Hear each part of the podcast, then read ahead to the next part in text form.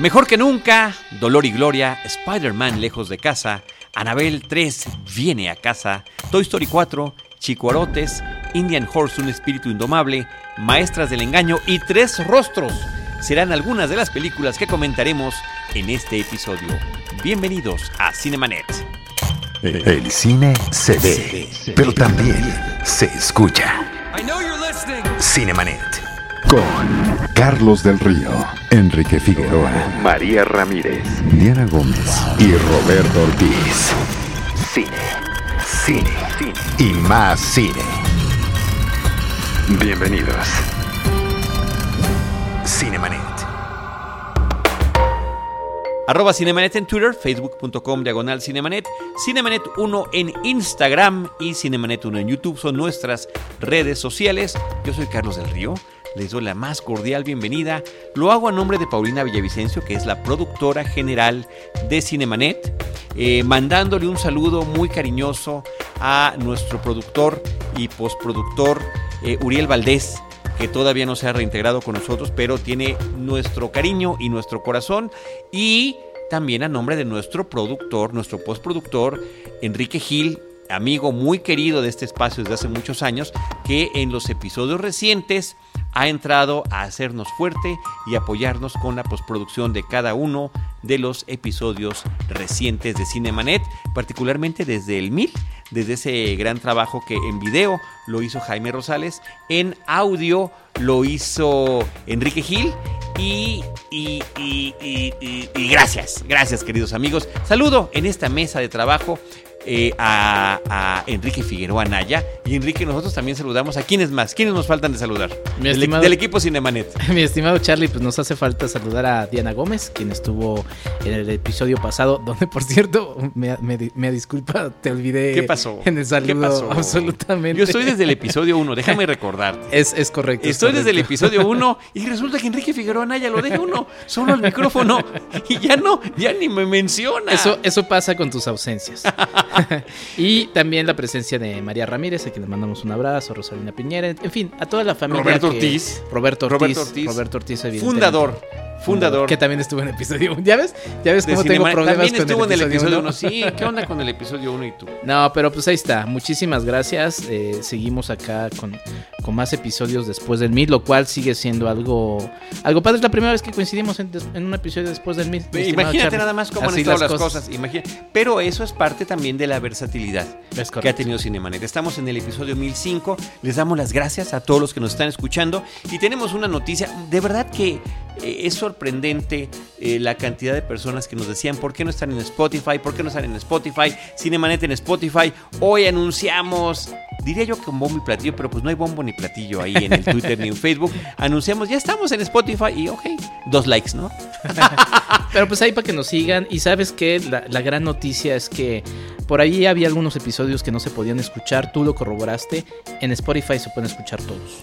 Eh, sí, bueno, por lo menos los últimos 300 episodios aproximadamente. Pues ahí está. Entonces, la verdad es que tienen muchísimas horas eh, para pasársela, como ya lo hemos comentado.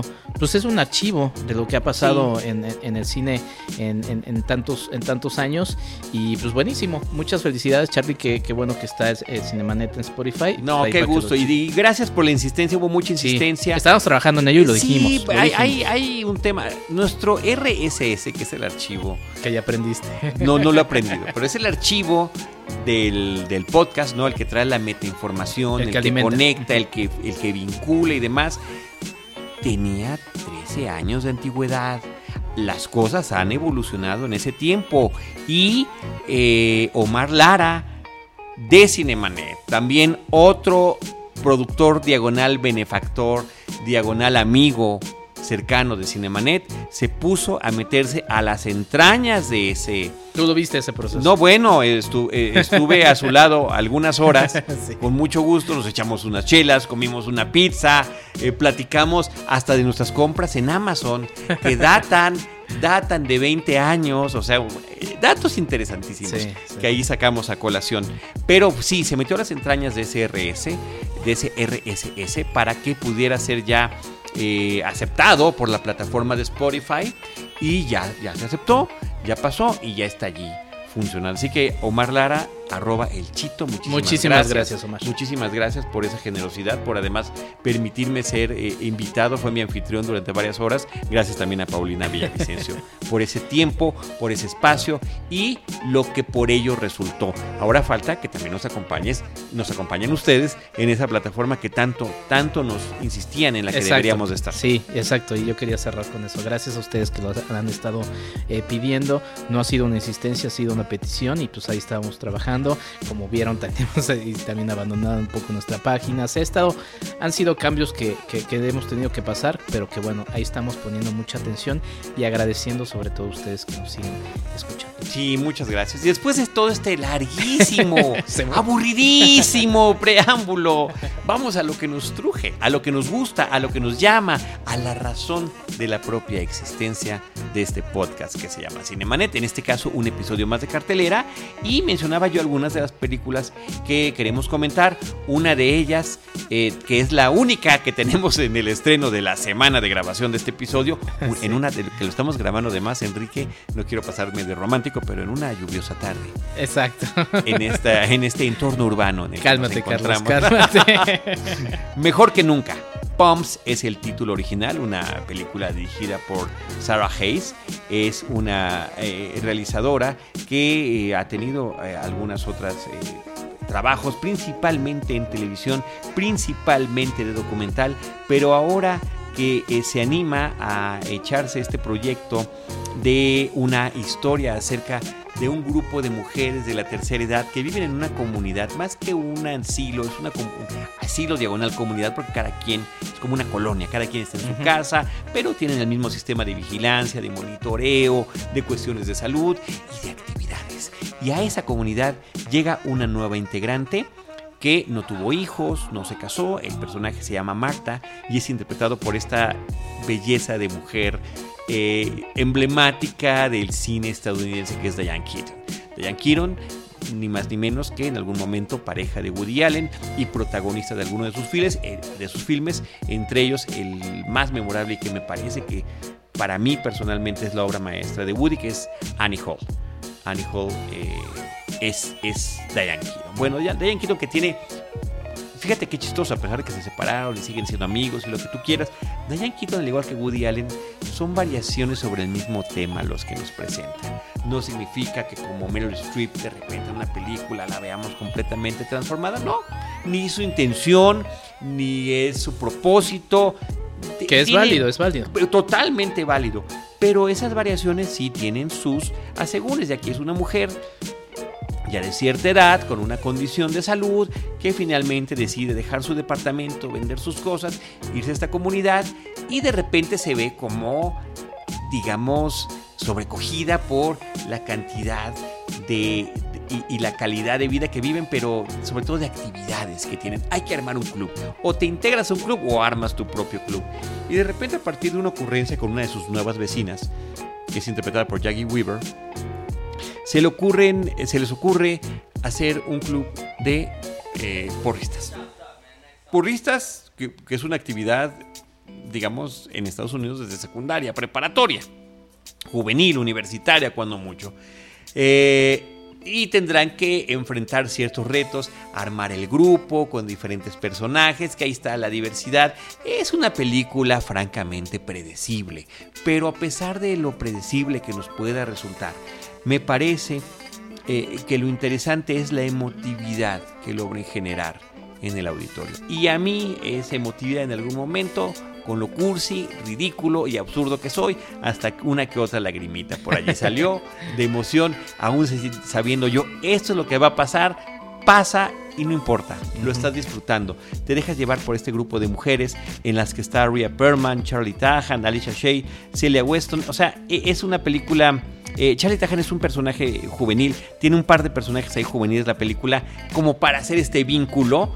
Lo justifican de una manera interesante y crean también una propia historia alrededor de ellos dos, principalmente, que también me resulta interesante, ¿no? Es, digamos, que hasta podríamos hacer una serie de televisión con ellos dos si se dejaran. Hay el suficiente material y las suficientes eh, probabilidades de las cosas que les podrían suceder a ellos. Así que me parece que es, Pam Grier también está entre las mujeres. Imagínate, o sea, mujeres actrices que han participado en diferentes tipos de proyectos a lo largo de su trayectoria, de repente se juntan en este grupo eh, interesante con algunos personajes antagónicos también, tendrán sus obstáculos, podrán competir o no contra jovencitas que se dedican a lo mismo, cuál es la reacción del público, cuál es la reacción en redes sociales de un proyecto como este. Bueno, pues todo eso va en la película.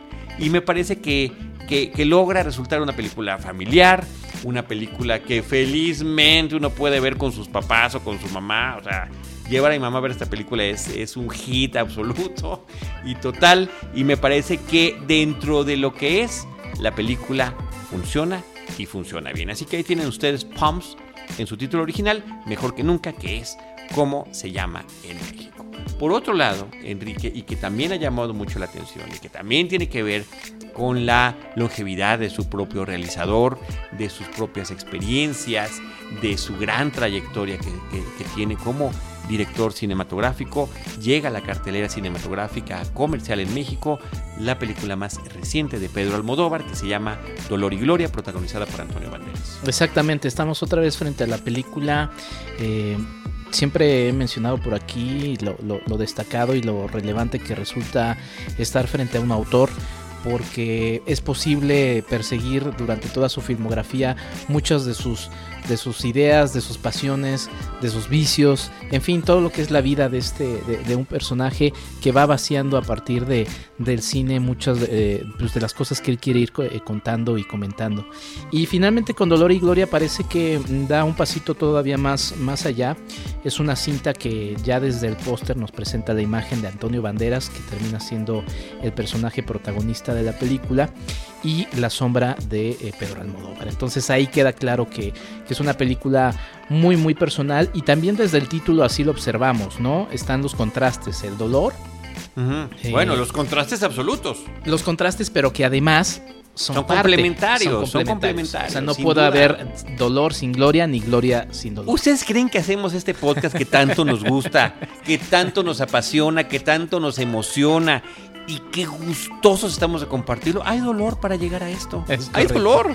Es correcto, Charlie. Pues mira, la verdad es que yo siempre, yo, yo llegué un poco eh, siempre llego como con escéptico, escéptico, exacto, escéptico. así de, ay, bueno, vamos a ver esta película, ¿no? La nueva película. Porque además había sido una película que estuvo en, en, el, en, el, más reciente Festival de Cine Cannes y eh, pues había habido muchos buenos comentarios y la gente decía, no, es que es una gran película. Entonces yo siempre llevo con esa suspicacia de decir, bueno, a ver si sí. Y eh, sí, estamos frente a una película eh, narrativa eh, pero que nos va presentando justamente el personaje de Salvador Mayo, que termina siendo esta metáfora, esta alegoría de lo que viene siendo eh, Pedro Almodóvar, y vamos siguiéndolo eh, en, tres etapas, aunque no quedan tan bien definidas, están ahí presentes, que es el, Salvador Mayo de la infancia, en los años 60, en, la que está, en el que está conectado con su madre, con su padre. Su madre la viene representando otra de las grandes actrices que, hay en España y que ha participado con eh, Pedro Almodóvar en distintas cintas, que es Penélope Cruz. Eh, también lo ha hecho así mismo eh, Antonio Banderas. Entonces ya desde ahí está presente como toda la, maquinaria que tiene Pedro Almodóvar en cuanto a cuestión actoral para, para su cinta. Después, en esta parte queda un poco más eh, ambigua, pero creo que, que, termina siendo parte de esta visión de, del realizador como autor, de ir viendo cómo ir contando su historia, y es la parte del Salvador Mayo eh, más joven, eh, con un amor que queda por ahí mencionado, y pues la parte central que termina siendo el, Salvador Mayo, pues ya en una especie de ocaso, es un director que, al que se le presenta la oportunidad de presentar otra vez su película. Hay muchas referencias, sobre todo hay muchas que se disfrutan en México porque menciona, ah, cuando estuvimos allá en México y, y bueno, no sé si comentarlo, pero se mencionan sus, sus, sus sus bohemias, sus noches bohemias con Chabela Vargas bebiendo, ¿no? Eh, entonces hay muchos elementos muy importantes. ¿Por qué dudaste en mencionarlo? Estamos, estamos degustando un. Ah, claro, sí. Un delicioso elixir. Un mezcal con el que estamos compartiendo este. Y salud. Salud a este, todos. Este, Los este invitamos a que lo hagan. Exacto. Claro. No, pero bueno, entonces se mencionan todas estas alegorías que además yo creo que para el eh, público mexicano terminan siendo muy emocionantes. Y la película se va entremezclando de manera muy interesante eh, de modo tal que vamos siguiendo y vamos conectando eh, lo que va queriendo presentarnos Pedro Almodóvar en esta idea que da nombre a la película, que es Dolor y Gloria. Se presenta por ahí una puesta en escena que nos da detalles sobre todo de la parte que te digo queda un poco más ambigua, que es la parte de la juventud, de este eh, amor eh, que termina viéndose que es, precisamente el que le crea cierta herida al personaje de Salvador Mayo, otra vez en esta idea de El dolor y gloria. Y al final termina conectándose de una manera tan bonita. Eh, vamos a hacer honor al buen Jaime eh, Rosales que nos está este, prestando este espacio para grabar. Grabando desde RH Media. Exactamente, en el asunto de que no voy a hacer un spoiler, ¿no? de, la, de, la, película. Con e spoiler, spoiler recomienda la Real Academia de la Lengua Española. Exacto, y con acento en lago, ¿no? Eh, no voy a hacer un spoiler pero está esta manera en la que se conecta también el cine, o sea, la forma de crear, porque lo que vemos es que Salvador Mayo es un, es un director de cine que también escribe y que está en una especie de mm, se está deteniendo porque no puede escribir algo más, no puede crear algo más porque tiene está bloqueado emocionalmente de eso y finalmente la apoteosis de la película, el clímax de este que termina presentándose hacia el final es bastante lindo porque termina conectándose con el Pedro Almodóvar cineasta. Entonces uno va llenando muchos huecos también. Qué padre. digo, la película se puede ver sin tener referencias de lo que ha sido inclusive la carrera como cineasta de Pedro Almodóvar, pero sabiendo que el señor es un cineasta con una gran trayectoria y que ha pasado todo esto, eh, uno va conectando esto. Y la verdad es que es una es una linda historia de amor. Es una muy linda historia de amor. Eh, y, ya, la verdad es que es una película muy emocionante. Creo que sí merece todo lo que se ha dicho de ella. Y es una experiencia que la verdad, eh, pues invito a que no se, la, no se la pierdan. Pues ahí está Dolor y Gloria de Pedro Almodóvar, que continúa en nuestra cartelera. Por otra parte, este cine comercial también generoso con el verano eh, vacacionista de los jóvenes y de los no tan jóvenes, nos trae Spider-Man lejos de casa, Spider-Man Far From Home, que es por una parte, imposible dejar de hacer la mención. Todos lo decimos cuando platicamos de esta película. Ahora me toca decirlo a mí. Es la última película de la última etapa del universo cinematográfico de Marvel Comics que llega a nuestras pantallas, que además eh, acontece cronológicamente aproximadamente un año después de spoiler alert, una vez más, alerta de spoiler, de spoiler, después de la última aparición de Thanos en nuestro planeta, en la Tierra, en el cine. Después de que se logró recuperar a buena parte de la población de nuestro planeta. Eh, sin embargo, habían transcurrido cinco años y entonces la gente que regresa, regresa con la edad que tenía y se reencuentra con sus amigos, familiares, vecinos y demás que ya han cumplido cinco años más. Ah, ok, oh, bueno, no sé si eso es un spoiler, pero... Pues mm, es la premisa, pues, es la premisa de la película es la premisa. Y también el universo universitario, eh, perdón, eh, preparatoriano, juvenil de Peter Parker. Tom Holland, me parece que Tom Holland como Peter Parker, diablos, yo he disfrutado, la verdad, a todos los actores que en live action nos han presentado las historias del hombre araña. Eh, y no sé, aquí puedo pecar de ser de los que están más eh, identificados con lo más reciente, porque todas las he vivido, ¿no? Con Tobey Maguire lo viví muy bien. Pero tú leíste los cómics. Sí, no, bueno, era mi cómic favorito. A Spider y, el espíritu de Spider-Man es, es, más joven. Es más joven, ¿no? Y, y estos son sus problemas. Sí. su problema es, es eh, sortear la escuela. Eso era las lo que identificaba a la gente claro, que leía los cómics, sí, claro, el interés romántico que, muy seguramente no se va a lograr, eh, las incomodidades de esta adolescencia, eso es lo bonito y eso es lo padre de Spider-Man en cómics que al mismo tiempo tiene, claro, este poder, esta gran responsabilidad y esta necesidad eh, que se puede tener de que, de que apoye en otros, pero lo que quiere es pasarla bien en, su, en su momento de vida, que tendrá que ser interrumpido muchas veces por tragedias, por peligros, eh, por situaciones económicas, por situaciones de amor o por salvar al mundo. Entonces ahí está este eh, Spider-Man del siglo XXI, de esta, ya casi acabando la segunda década del siglo XXI, interpretado por Tom Holland. Y me parece que para mí ese es el corazón de la película. Sí, la cinta trata sobre un viaje escolar que hacen a Europa y simultáneamente la necesidad de que eh, sea reclutado eh, Peter Parker como Spider-Man por Samuel L. Jackson. Además, poniéndole así como chantaje moral brutal y total lo que significaba para Iron Man Spider-Man. Y decirle, él te necesitaba, él te nombró para tal cosa y tú debes de seguir. Por ahí está, ahí está Samuel L. Jackson repitiendo Nick Fury.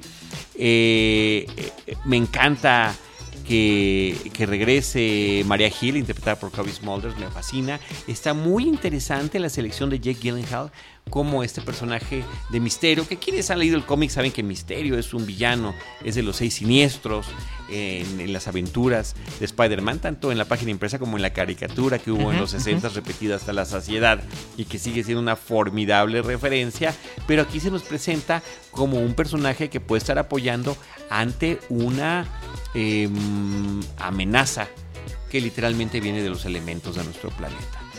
Y cuál es la relación que crea el personaje de Quentin Beck, alias Misterio, con Peter Parker.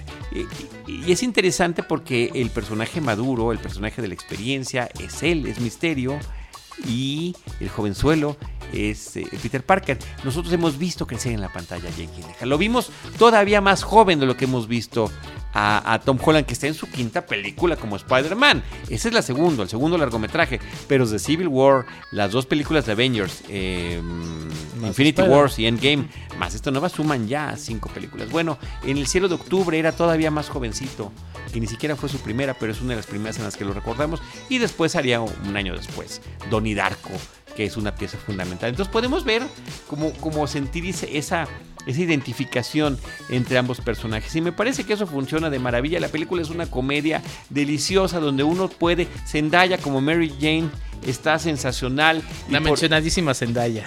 Mencionadísima y sabes qué, merecidísimo que esté tan mencionada, ¿no?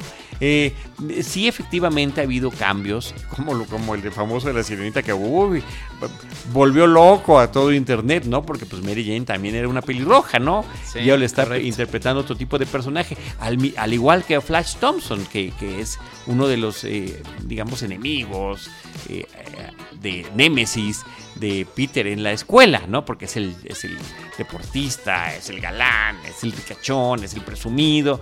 Y bueno, pues es completamente distinto a lo que está viviendo Peter Parker. Bueno, todo eso está ahí en la película.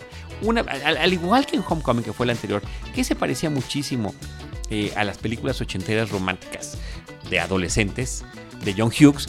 Esta tiene ese toque, es el mismo guionista, eso me parece que es, que es interesante que, que, este hombre que también ha hecho las... Eh, eh, Chris McKenna, que ha hecho otras películas de superhéroes en este tono, ¿no? La última de Ant-Man and the Wasp también la escribió él, escribió la de Jumanji, eh, esta, ¿no? Como, como continuación de la historia de Jumanji, que a muchos no les gusta, híjoles, tiene una broma, una sola broma, una sola broma que se sostiene toda la película y que es el cambio de identidad. ¿No? De todo es un flacucho, pero del otro lado, en el videojuego, tienes el, cuerpo de Dwayne Johnson, ¿no? De The Rock. Y que esa broma, o que eres mujer y eres hombre en el videojuego, bueno, esa broma se sostiene muy bien a lo largo de la película. Creo que tiene un buen sentido del humor este hombre, y aquí lo explota muy buen. Marisa Tomei, deliciosa, deliciosa, como la tía May. Eh, happy, John Favreau. John Favreau que va a coincidir consigo mismo en dos, en esta dualidad de actor que tiene y de director porque ya está por estrenarse la de Lion King. Bueno, yo pasé un, de verdad, Enrique, un momento, una tarde deliciosa viendo Spider-Man Far From Home. Eh, sobre todo por la forma en que a pesar de que no esté en Nueva York y a pesar de que no es una aventura, digamos, en solitario de Spider-Man, con la forma en la que retoma el espíritu clásico del personaje eso es lo que más me gustó y lo que más me encantó. En perspectiva, y esta es una duda de alguien que no la ha visto, la, voy a, me voy a acercar a, verla, eh, comparada con la, la, anterior película de Spider-Man, que es la animada, ¿cómo las colocas? Uf, uf. No, la animada me gusta mucho más. no, la animada tiene. Ahora, esta justamente a partir, a partir de. Yo lo veo muy vinculado. A partir de lo que sucedió con la animada, con los multiversos, que es un tema Sí. que de aquí se retoma. No doy más datos, No, pero aquí ahí se leí algo, ahí leí y algo, sí. por otra parte, eh, la percepción de la realidad, que es lo que altera Misterio, que visualmente también está delicioso, está padrísimo, Ah. pero sí, uno ve unos vasos comunicantes tremendos del, Sí. del exitazo que fue la película animada de Spider-Man que vimos a finales del año pasado con esta. ¿Cuál es mejor? La otra. Bueno, pues acérquense sí. también a la No, otra, pero pues acérquense a definitivamente. ver esta película. Definitivamente. Y este, y, y creo que eh, volviendo a este a, a Jake no tiene desperdicio tampoco. Y además tiene eh, una conexión muy interesante con uno de los últimos personajes que, que hizo recientemente, bueno, ya ni tan recientemente, Primicia Mortal en el 2014. Hay, hay vínculos entre su personaje, que, ahí es genial, ¿eh? Nightcrawler, que es el título original de la película, es una joya que yo considero el cine contemporáneo. Me parece no tan elogiada como debería ser, no tan recordada como debería ser. So, Primicia Mortal es el título en español, Nightcrawler el original. Eh, una película escrita y dirigida por Dan Gilroy eh, que deberían de ver, pero también se conecta un poquito, guardando las distancias de ambos personajes, ¿no? Sobre el tema de la percepción de la realidad. Y creo que ya me extendí demasiado, querido Enrique y queridos amigos. Te cedo la palabra. Spider-Man lejos de casa, Spider-Man Far, From Home. Y vámonos. Antes con- de eso, antes de eso tengo una apuesta. La tercera A se va a llamar Home Alone. O, o- o Home Sweet Home. No, tiene o Home Sweet Alabama. No, Home ¿no? Alone va a ser. Pero bueno, ahí está, Spider-Man, para que se acerquen a ver. Bien. Y la, la siguiente película es Anabel 3 viene a casa, es, es otra, es otra secuela, la tercera eh, película de, de Anabel, aunque ya también hay un universo cinematográfico de Anabel o de los Sí. Warren o de... ¿no? Eh, todo, todo. este, va a ver. eh, Es que es hasta como complicado explicarlo. Sí, lo- lo- la historia de los Warren, de los archivos de los Warren, es ya una franquicia. Sí, sí, a sí. partir de su primera película. Pero de las mejores cosas que tiene la primera película es el prólogo, la mini aventura, que es de Annabelle, que es genial. Y que si se hubiera quedado ahí me parece que estaría fantástico. Eh, funcionó también la película, El Conjuro, eh, que dijeron vamos a hacer secuela, vamos a hacer spin-offs, vamos a hacer precuelas. Explotó ese tema. Creo que no nada ha superado esa primera cinta en términos del terror, de los recursos que utiliza, de las referencias que hace, del ingenio para asustar, del ingenio de la historia, de que realmente está basada y entre comillas, levanto las manos quienes no me ven, Sí. eh, el único que me ve es Enrique, pero levanto las manos, Sí. entre comillas, basada en hechos de la vida real, ¿no? En, las- en los archivos de los Warren, que es una pareja que en realidad existió y que trabajó y, y estuvo en esto, investigando al menos, ¿no? Como unos eh, Fox Mulder y Dan Scully de los fenómenos paranormales para la iglesia. Bueno, bueno, bueno. sí. no te metas. Guardando ahí. distancias, ¿verdad? sí. Este, y, y las películas de Anabel, eh, al menos las dos anteriores, pues eh, son menos interesantes, pero pero, menos interesantes que el prólogo. Sí, desde luego. Bueno, es que ahorita mencionabas distintos elementos eh, en un mundo en el que en la televisión eh, deambulan justamente este tipo de programas, en donde hay cazafantasmas y, y, y- e inclusive también la televisión mexicana, ¿no? Se meten a, Se atreve a investigar. en eso. Entonces, eh, digamos que, que esta franquicia encontró justamente la beta para, para meterse ahí en el mundo eh, cinematográfico y explotar esto. Y pues lo que hemos visto, en, y, lo vamos a ver también en la siguiente película que lo vamos a comentar, eh, encontrar, o sea, lo que hace el cine actual, el cine comercial, es encontrar franquicias. Entonces, a partir de estas franquicias, ir extendiendo universos eh, con cosas que ya están seguras. En este caso, eh, pues resulta con la, tercera parte de Annabelle, que forma parte de un universo que sí podríamos decir es el universo cinematográfico de los Warren, ¿no? Por así decirlo. Y pues bueno, estamos en una nueva aventura en la que Annabelle está en- en la casa de Ed y Lorraine Warren. eh, está en su sala, justamente, junto con todos los objetos. Y pues lo que En creemos. esa especie de museo que tienen que nos presentan desde la primera película. ¿no? Exactamente. Donde, donde, eh, lo- los objetos que rescatan los resguardan. Va un padre a echar el agua bendita y rezan todos los Sí. días, ¿no? Nada más falta el chamán ahí. Sí, sí, sí. Que mm, si no estoy mal entendido, creo que ese, ese sitio existe. Por ahí en, en campañas hicieron visitas a. Sí, pero al parecer no está como en las películas dentro Claro. de la casa, sino Ah. que es como una Sí, sí, sí, sí. Digamos que como siempre. afuera, ¿no? Que como siempre por este. Ni la muñeca es así también. también eso ya se ha visto. Ah, no, la muñeca- bueno, muñeca de trapo, La muñeca está en, en E.T., ¿no? Sí. Está, el- Exacto. ahí está la escena que siempre me da mucha gracia. Pero, y de hecho sale, sale la muñeca original en esta, en esta Anabel 3, que es de, de trapo. Oye, hace su cameo. Hace su cameo, exactamente. Espero que lo, lo hayan puesto así, no que de repente se la hayan Fíjense, encontrado, fíjense ¿no? Pero, pero bueno, es una historia muy sencilla en donde tres chicas eh, quedan eh, por alguna circunstancia en- en este hogar. Bueno, tres chicas, dos amigas y la hija de los Warren. Entonces termina siendo una, una historia en donde tienen más, mayor protagonismo eh, las mujeres. Y pues terminan sucediendo asuntos de, de espanto y demás. Eh, la verdad es que la película no, no va a más. Eh, creo que sí tiene bien contenido este famoso eh, cine de terror de pastelazo, ¿no?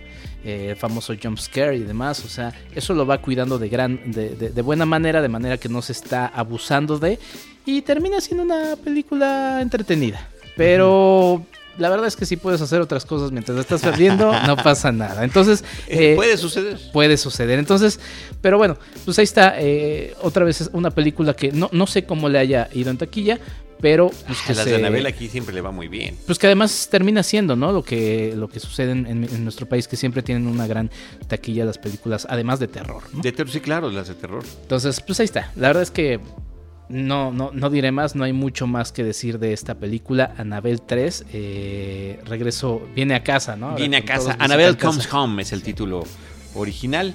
eh, una película dirigida por Gary Doberman. Bueno, pues eh, vamos a seguir hablando de cosas que podrían ser aterradoras. De eh, criaturas eh, que deberían no tener vida, no tener inteligencia, no tener sentimientos. De objetos como Annabelle que cobran vida. Pero es Toy Story 4. Así que eh, la nueva película de Pixar. Y que, eh, pues yo creo que a todos nos sorprendió hace unos años cuando dijeron El anuncio, ¿no? el anuncio. Sí. Después de lo que se ha convertido en lo que yo sigo llamando una trilogía perfecta cinematográfica, que ni el padrino lo había logrado, ni el padrino lo había logrado. híjole, híjole, el Padrino el, pa- 3. el padrino. El Padrino 3 tiene sus elementos, No, Charlie. los tiene. Y también Toy Story 4. Y tiene, no tiene mejor- tiene las mejores escenas de, de Michael Pero, no, Corleone. pero ¿eh? no tiene, no tiene el ni, vaya, eh, la estatura. Ahorita lo platicamos. Hay de vas. buenas a excelentes, ¿no? Estamos hablando de excelencia cuando hablamos del Padrino 1 y del Padrino 2. Estamos hablando de excelencia cuando hablamos de Toy Story 1 y cuando hablamos de Toy Story 2 y cuando hablamos de Toy Story 3, que todos dudábamos de la tercera, que se iba a convertir en el Re- Return of the Jedi. de estas, de este tipo de... Y no, resultó que no. Se sostuvo muy bien y además logró cerrar lo que yo considero que es el arco principal de el amor de un niño por su juguete hasta que se tiene que despedir de de Andy y de Woody. Y todo lo que significó, lo que vino en medio y los otros personajes que aparecieron por allí. Y de repente nos anuncian que va a venir Toy Story 4 y la primera pregunta es, ¿por qué? Eh, y la siguiente es, ¿se, se, se volverá la tetralogía perfecta? Cuya respuesta es muy clara y lo hemos dicho muchísimas veces en Es estas no. secuelas. Es el dinero.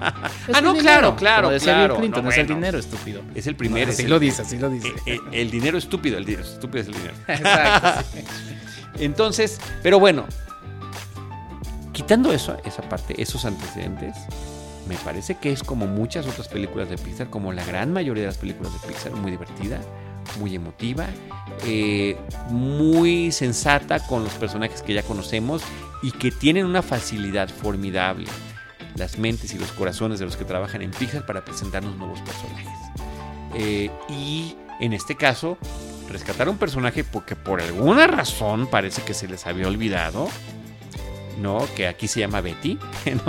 En español, y eh, que era un juguete de porcelana, parte de la lámpara de la hermana de Andy.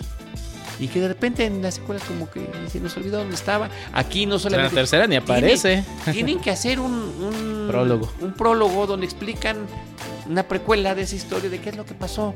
¿Por qué Betty? ¿En qué momento se separaron? ¿Dónde quedó este personaje? Eh, Bob, Bip- Bob Pip es el título, es como se llama la chica, el personaje en inglés. Entonces, eh, hay un reencuentro con Bob Pip. Hay una serie de elementos que nos recuerdan a algunas de las películas pasadas.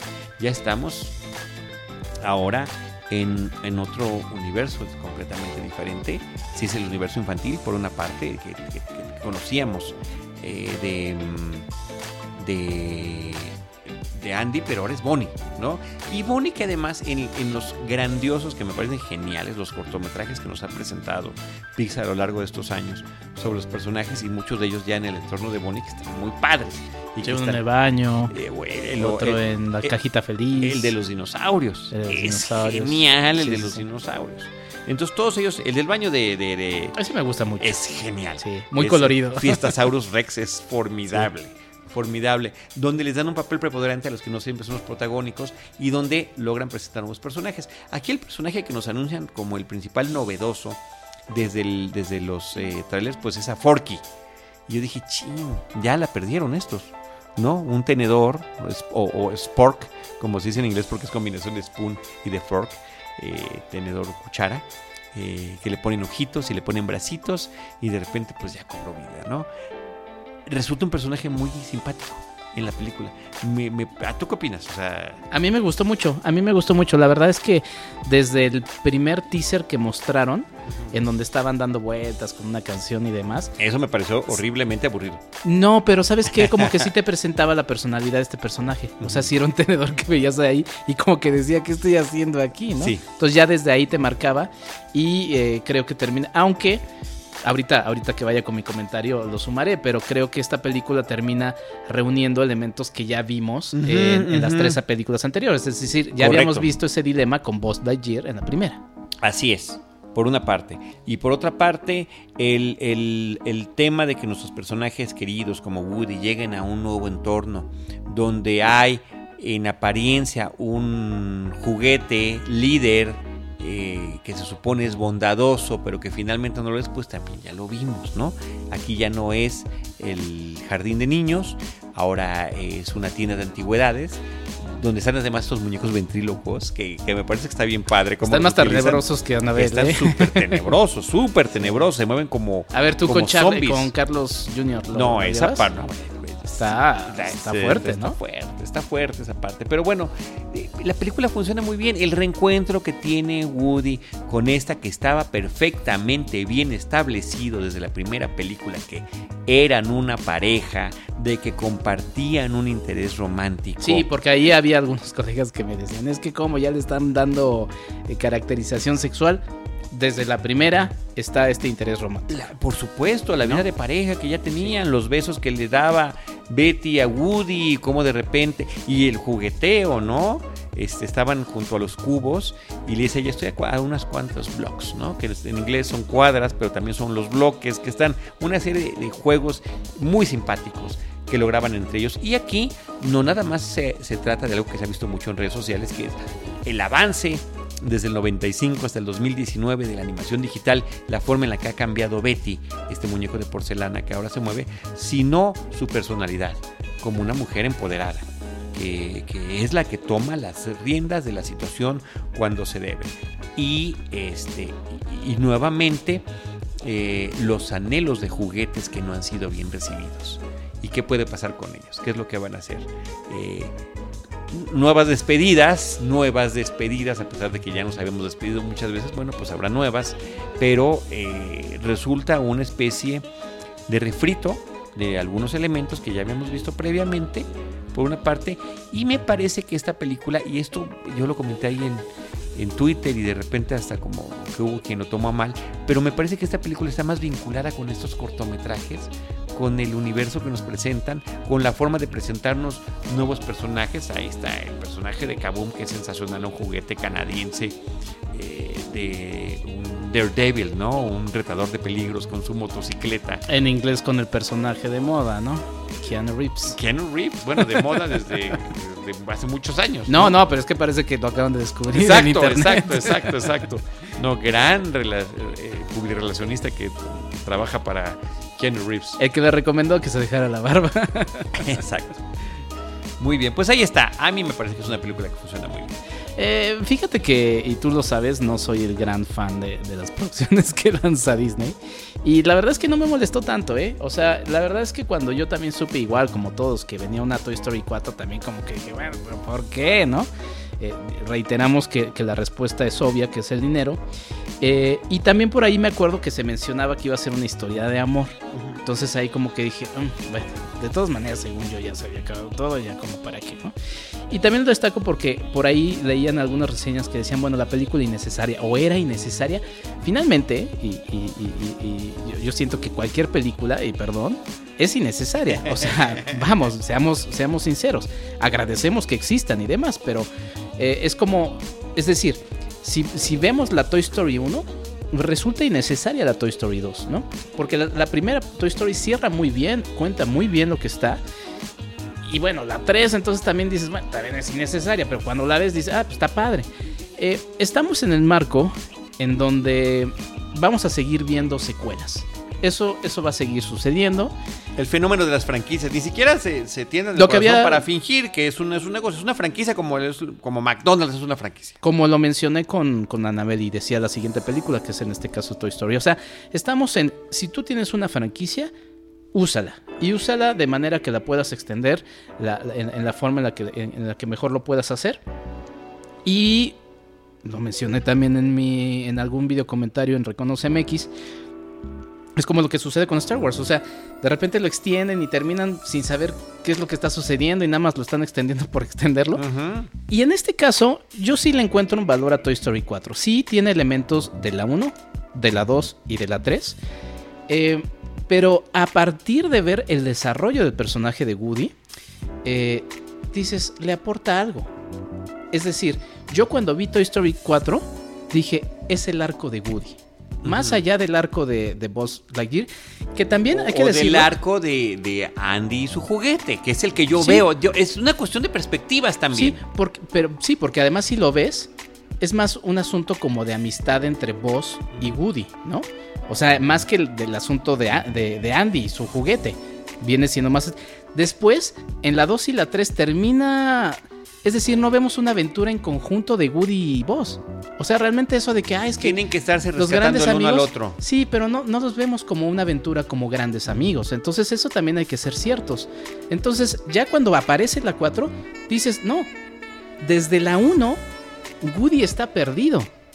Entonces, sí creo que le aporta. O sea, yo a lo que voy es, si, si vamos a estar en un mundo en el que vamos a ver Toy Story 20, que ya va a ser más difícil que lo sigan haciendo de esta manera, creo que este es el camino a seguir. O sea, mm. de hecho está interesante porque no hay concordancia entre el autor de la 1 y la 4. Es decir, no estamos eh, presentes a un autor que ha estado pensando esta, esta historia de esta manera. ya está desterrado de Pixar.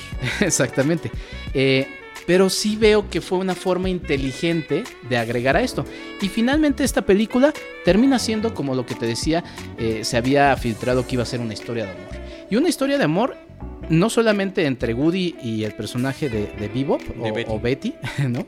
Sino una historia de amor ampliada a los otros personajes. Y por ejemplo, algo que a mí me disgustó de la 3 es el personaje del oso, del Lotso, el, oso, que termina siendo un personaje que, ah, pues es el malo y final terrible. bueno, es que perdame, cuando tú ves la 3, Lotso tiene muchas oportunidades de redención sí, y no las toma. Sí, pero de todas maneras, en esta hay otro personaje en donde se redime de una gran manera y con una escena que además creo que puede ser impactante para...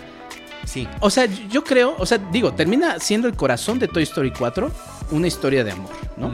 Luego también el desarrollo de, de Bebop se me hace interesante. O sea, finalmente es un personaje que habían tenido como en un Pip. Bobby.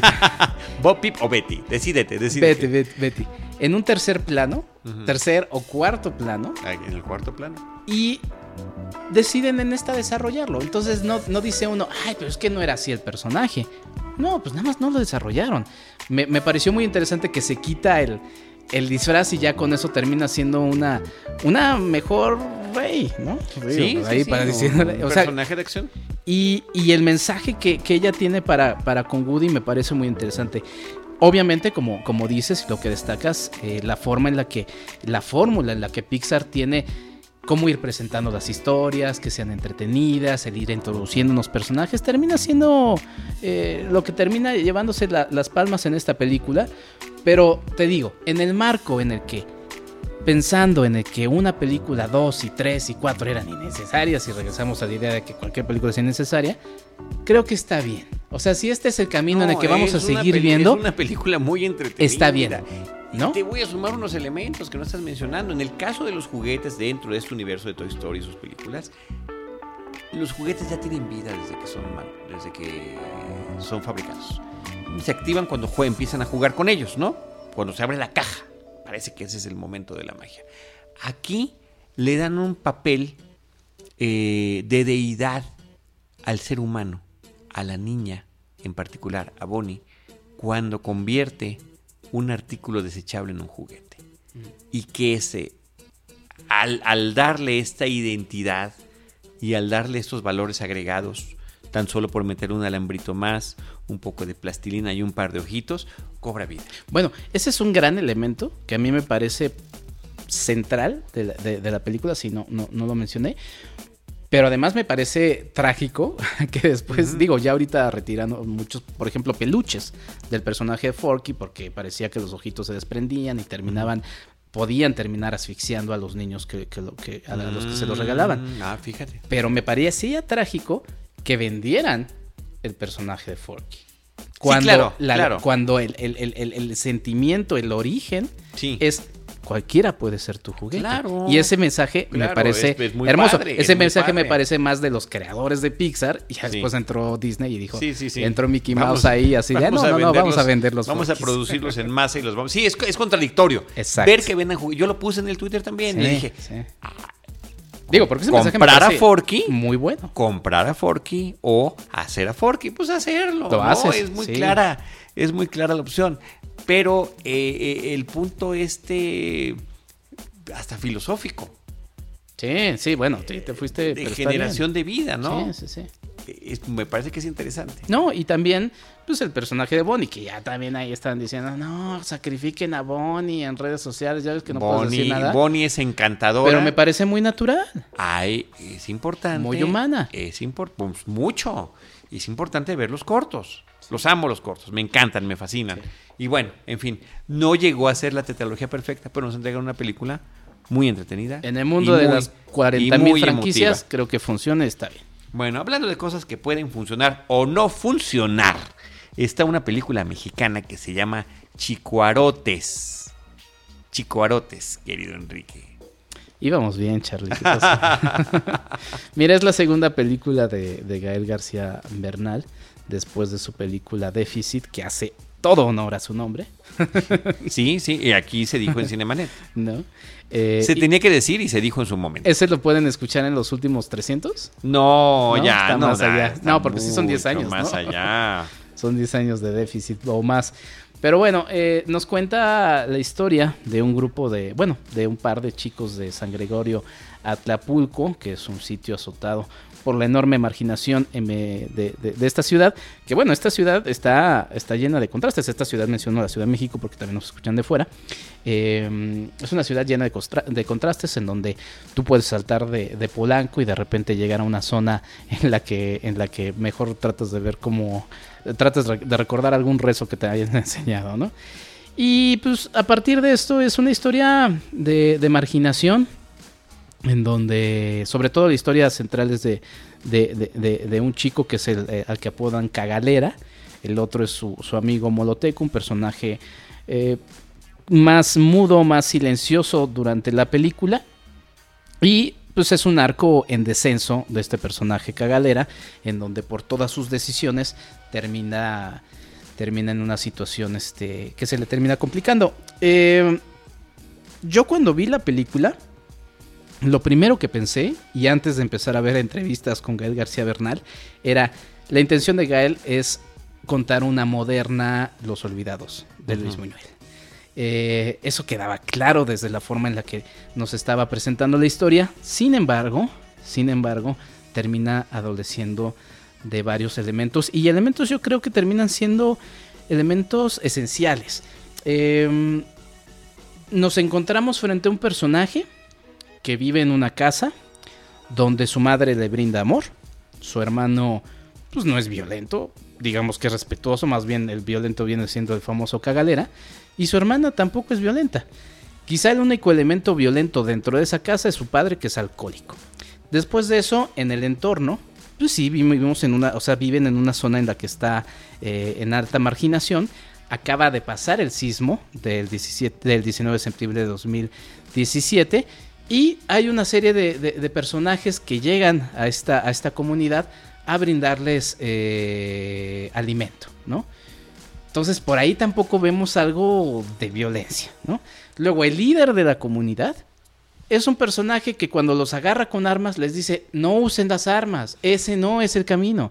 Entonces a lo que voy es que todo el entorno, que se supone que es el que lo termina obligando a terminar siendo violento, no es así. Entonces ya desde ahí dices... No está justificado. No está justificado. Y termina siendo un drama en el que, digo, yo no tengo problemas con, los dramas, digo, Luis Buñuel lo presenta muy bien en Los Olvidados y si ya eh, el señor Gael García Bernal se quiere comparar con Los Olvidados, Los Olvidados tiene momentos de humor negro que tú cuando te estás riendo dices, caray. Sí. O sea, sí es muy doloroso, ¿no?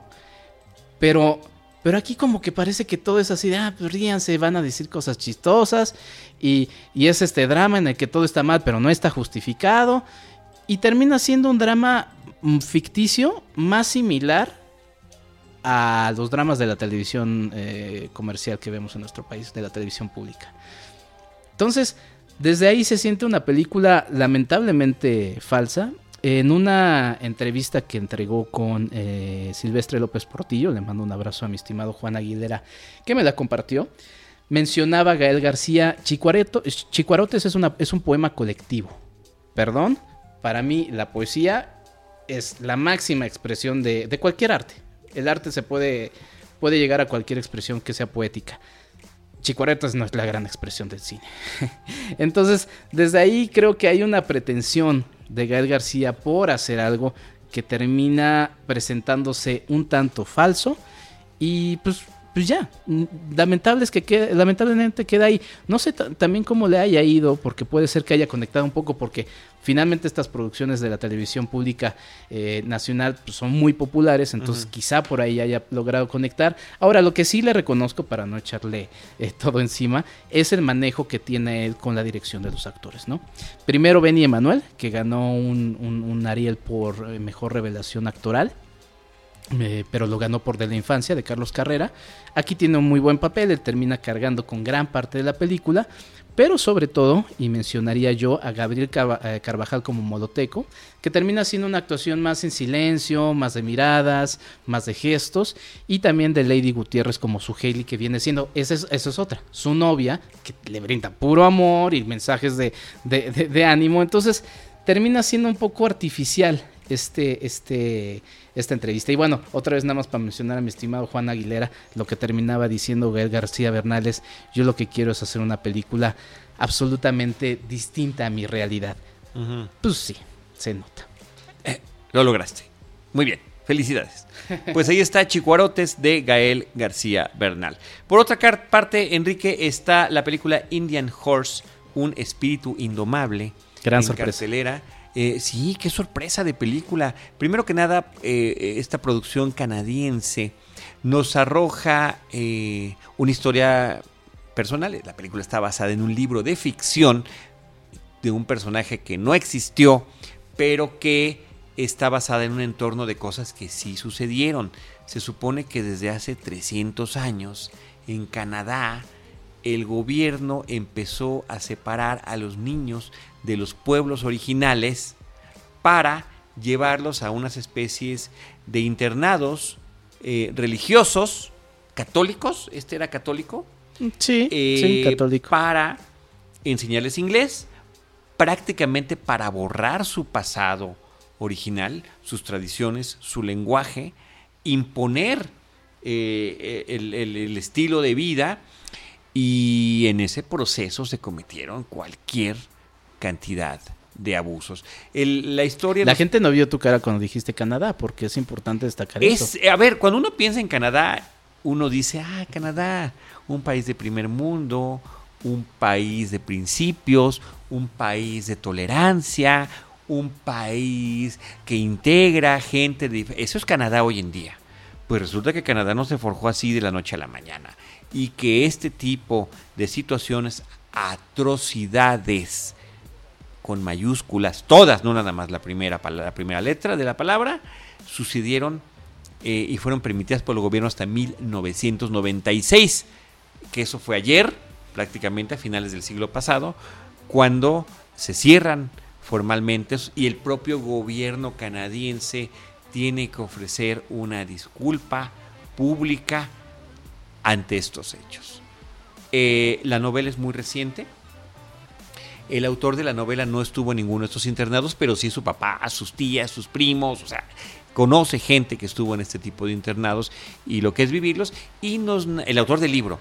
Y la película, también un director canadiense, eh, nos, nos, eh, nos muestra la historia de este personaje, Indian Horse, desde que es niño a finales de los 60 hasta 30 años después, interpretado por tres diferentes actores a lo largo de esta época. sí. A mí me pareció una película muy interesante. Sí hubo también momentos en los que decía, mm", eh, porque termina, pareciera que termina como reforzando muchas cosas que ya tú también mismo lo comentabas hacia el final de la película, mi estimado Charlie. Hay, cosas que no podemos revelar. Sí, que termina reiterando algunas cosas, pero Visualmente creo que sí tiene elementos muy interesantes, sobre todo la, eh, exacto, para no, no echar un spoiler con E y con acento en lago en español.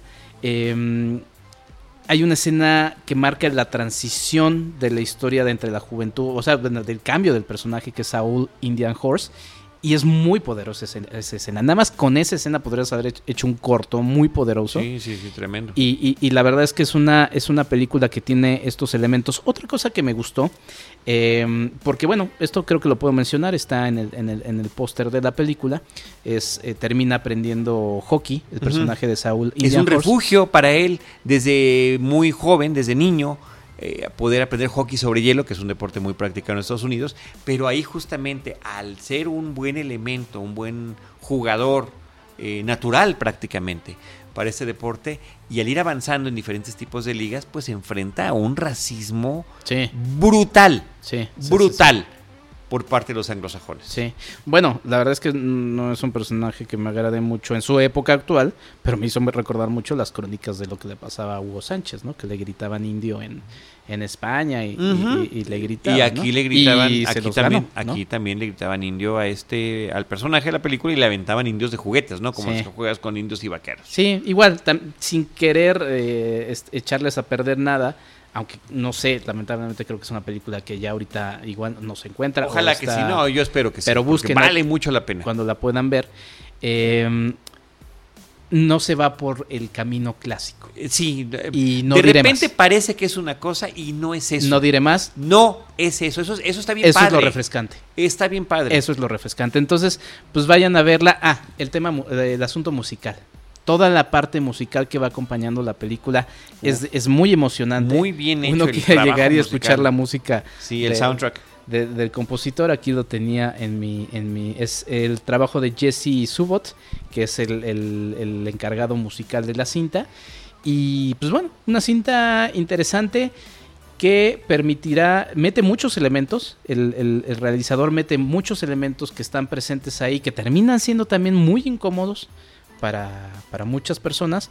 Y pues bueno, creo que es un trabajo muy valiente. Sí, y que algo que no nos esperamos de Canadá. O sea, de, verdad, amigos y hermanos canadienses, así eran. ¿Qué pasó? Los teníamos en otro concepto. No, en todos lados, en todos lados, en todos los países, en todos los rincones del mundo. Sí. Hay gentes, hay personas que se comportan de tal o de cual manera. El tema de la intolerancia, desafortunadamente, está arraigado en esto que llamamos humanidad. Oye, el niño actor me gustó mucho. los tres están Los tres están muy bien, sí, porque los vemos por distintas que interpretan a Indian Horse a lo largo de su historia. A Saúl, es, Indian Horse era el apellido. Saúl, Indian, Horse, eh, eh, de diferentes edades, desde los 6 años, los 15 en la adolescencia, y después ya a partir de los 22 en adelante, otro actor, Ayowak Kapachesit, eh, lo hacen extraordinariamente. y para que no digan que eres el único chillón, yo, yo aquí sí. Sí, no, es una película que conmueve, que conmueve y, tiene de repente una que otra vuelta de tuerca, así que te, te, te, truena. Sí, te truena. eh, nada más Este, quiero mencionar. Estaría No. Shyamalan, se queda- te lo dije yo, el sexto sentido se queda corto con esta vuelta de tuerca que nos acaban de presentar. Totalmente creíble, además. Sí. Totalmente creíble. Y, que parecía que nos la venían este anunciando y no la entendíamos. Estábamos lentos. No la entendía. No, no, no. Muy triste, terrible, brutal, Sí, sí, sí, sí. aterradora De otro elemento que está ominosa, ahí. Ujú. pero, pero eh, narrada de una manera muy, muy apropiada. Eh, me gustó mucho, me gustó mucho esa película, la es del 2017, apenas llega a nuestra cartelera, pero hay que verla, Indian Sí. Horse, un espíritu indomable, me parece que está muy bien. Por otra parte, en temas de cartelera mucho más comercial, mucho más ligera, está la cinta de Hustle, Maestras del Engaño, es el título original, dirigida por Chris Addison y que nos trae a Anne Hathaway y a Rebel Wilson. Rebel Wilson que lleva rato participando en películas, en series, no era del todo de mi agrado. Es una película que tienen en, en Netflix, que ahorita se me escapa cómo se llama, ahorita les investigo cómo, cuál es, que la mencioné recientemente aquí en este podcast, que me pareció muy simpática. Eh, y esta se llama Isn't It Romantic, ¿no? que es una especie de burla de las comedias románticas y de, desde la perspectiva de los personajes femeninos. Bueno, me parece que Rebel Wilson funciona muy bien en esta película junto con Anne Hathaway, eh, en una historia que ya nos ha sido contada muchísimas veces en el cine. Yo soy muy fan de la historia original, la vi en televisión hace muchos años. No la viste Ya era, estrenada, ya ¿verdad? era. No, no, no. Mi edad no me permite haber visto, haberla visto estrenada. Es del 1964. Sí, con sí, un sí. actor que se llama Marlon Brando en una película de comedia. Y Marlon Brando lo hace verdaderamente delicioso. Y lo hace además al lado de David Niven, que era otro señorón de la actuación, un señor con una gran presencia, una gran elegancia. La historia es exactamente la misma. Esta película del 64, eh, dirigida por Ralph Levy, eh, mm, eh, es, una, es una cinta que 20 años después, más de 20 años después, 24 años después, tuvo su remake en los 80s eh, con Michael Caine.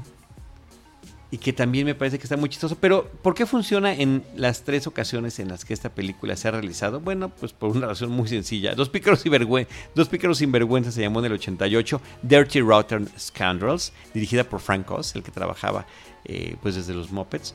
eh, con Steve Martin y Michael Yoda, Caine. Yoda. Yoda, claro. Porque la historia es, es muy simpática. Dos tranzas, dos embaucadores están en un pequeño poblado francés embaucando a la gente acaudalada eh, para que les dé su dinero, para que les dé sus de manera voluntaria. No son ladrones vulgares que se esperan a que te voltees para que no no no te lo te hacen que para ti sea un gozo y una alegría y eh, don gatos pues son como don gato y su pandilla tranzas pícaros, sinvergüenzas, como dice el título en español de la versión del 88, y ahora lo convierten a una versión femenina que tiene su chiste, ¿no? Tiene su curiosidad que puedan voltear los papeles y además cómo lo justifican y que funcione también igualmente bien. A lo largo de las tres películas, entre los dos personajes principales, el que es mucho más sofisticado, el que es mucho más eh, de, este conocimiento callejero, ¿no? Streetwise, le dicen en inglés, eh, se tienen que enfrentar, eh, tienen que, luchar por aventajar el uno al otro y, cada uno va superando al otro de formas que nos resultan muy, muy simpáticas. A mí es una película que me divirtió. Evidentemente no hace ninguna aportación grande. La historia original está perfectamente bien narrada desde su primera versión eh, de Bedtime Story que debe todo, y, ahí está en los créditos de las tres películas, al guion de Stanley Shapiro y de Paul Henning.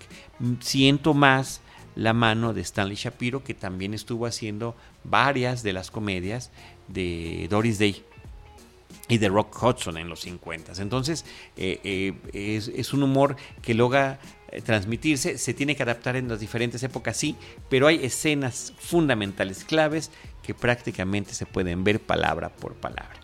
¿Cómo las hacen funcionar los diferentes actores que las han interpretado? Pues también es interesante verlo. A mí me encantaría que la vieran esta y que vieran las otras dos. Nada más para poder entender la forma en que la misma historia evolucionó por los años. Y aunque sea un humor simple, un humor elemental, eh, el, el tema de que sea algo que funciona y que sigue funcionando con las audiencias favorablemente me parece muy interesante, ¿no? Es decir, eh, los buenos vinos no envejecen, ¿no? A veces inclusive mejoran con la edad. Eh, por eso, la busqué en diferentes plataformas, no la encontré. Está por ahí descargable en línea, eh, la de Betem Story. Se por si vale, les da, se vale. Si les da demasiada curiosidad. Bueno, pues ahí están los comentarios de Maestras del Eh, Engaño sí, de Hustle. Yo quería sumar algo porque a mí me pareció una película entretenida. Creo que la, la- la- la química que tienen Rebel Wilson y, y Anne Hathaway es, es muy buena. O sea, funciona muy bien. Se ve que, que se la pasaron muy bien en, en la filmación. Tengo quizá un poquito de problemas con la actuación o con el... Pues sí, con el que- papel con el que ha caído Rebel Wilson. Porque termina siendo una actriz que nada más se termina... O sea, cuyo valor termina siendo que es obesa Ujú. Y todo gira en torno a eso. No necesariamente, yo te lo digo, esa era la percepción que yo tenía de ella Sí. hasta antes de estas dos películas que te estoy mencionando. A mí, a mí, a mí me parece que en esta película se mantiene, se mantiene un poco eso. Y como bien dices, o sea, ya hay dos películas previas. Parecía que el corazón que le iban a, a- a otorgar a esta película era, era otro, principalmente y sobre todo poniendo a dos personajes femeninos. Y el desenlace me parece que traiciona Hay un a sí. todo lo El- que estaban Déjame construyendo. decirte, sí, sí, sí. Y ahí, perdón, sí se nota, digo, no, no estoy entrando. Ahí la vi con Marcela Vargas, a quien la pueden escuchar en nuestro más, eh, en nuestro, en el último, en el anterior episodio. Y En el s- 1004. En el 1004. Y sí, sí, sí está ese, ese, ese tema de. Híjole, se nota que sí lo escribió un hombre esta película. Eh, y, y- y- y lo voy a, y lo voy a porque sí traiciona. Y yo, yo como hombre, sí traiciona la idea que estaba presente en la película. Es Me que parece desafortunado. Eh, No, no es por ahí, fíjate que no es por allí. Es mi percepción. No, no, no, es la percepción. Entiendo que esa percepción se dé, pero no va por allí la cosa. A ver, la primera No sé, película. hablaste con el autor. La primera película, la de Marlon Brando y David Niven, Ajá, no tiene esa última vuelta de tuerca. sí. Esa vuelta de tuerca se la inventan, Bueno, eso sí pero quería preguntar. se la inventan a, la de dos pícaros y vergüenzas con con eh, Michael Caine Sí, sí, sí, sí. Y Steve Martin. y Steve Martin y la readaptan a esta. Sí, pero en esta readaptación se, se siente pero- que se pero ese traiciona, no es el- ¿eh? ese no es el punto. Es, es- sí, Porque sí, la idea no sí. es hacer la copia. Si no, pues ya está la película. Yo creo que en ambos casos, en las últimas dos, en el 88 y en el 2019, no debería de haber ese último. Ya. Pero resulta más desafortunado en esta, ¿eh? Sí, se puede malinterpretar así, Sí. pero simplemente es porque los papeles están invertidos. Entonces vete a la del 88 y entonces la vas a aplaudir. Entonces no hagas ¿Me esta. explico? Claro, no, no este final. ah, Por eso digo que se Sí. traiciona esta nueva versión. O sea, si van Sí. a hacer, es lo que decíamos, o sea, si van a hacer copias, pues Sí, pero no, no se trata de ah, la escribió un hombre, maldito desgraciado. No Pero va por ahí parece, la cosa. Parece. parece. Sí, pero por eso estamos aquí.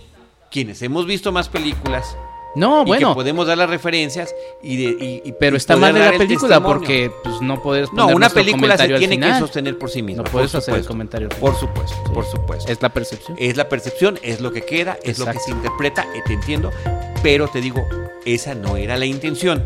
Pues mal porque eso fue La lo que intención quedó. era darle un giro, un Pues no quedó. que te ahí está.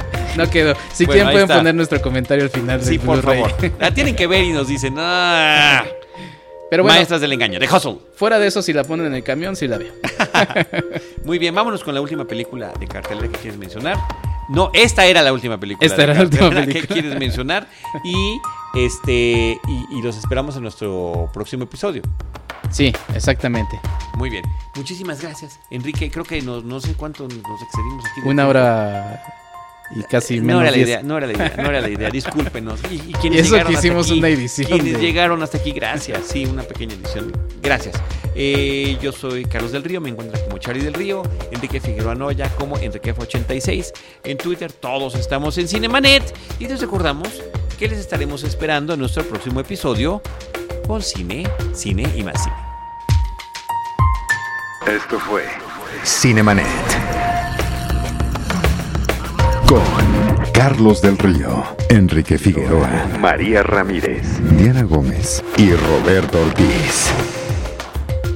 El cine se ve, pero también se escucha.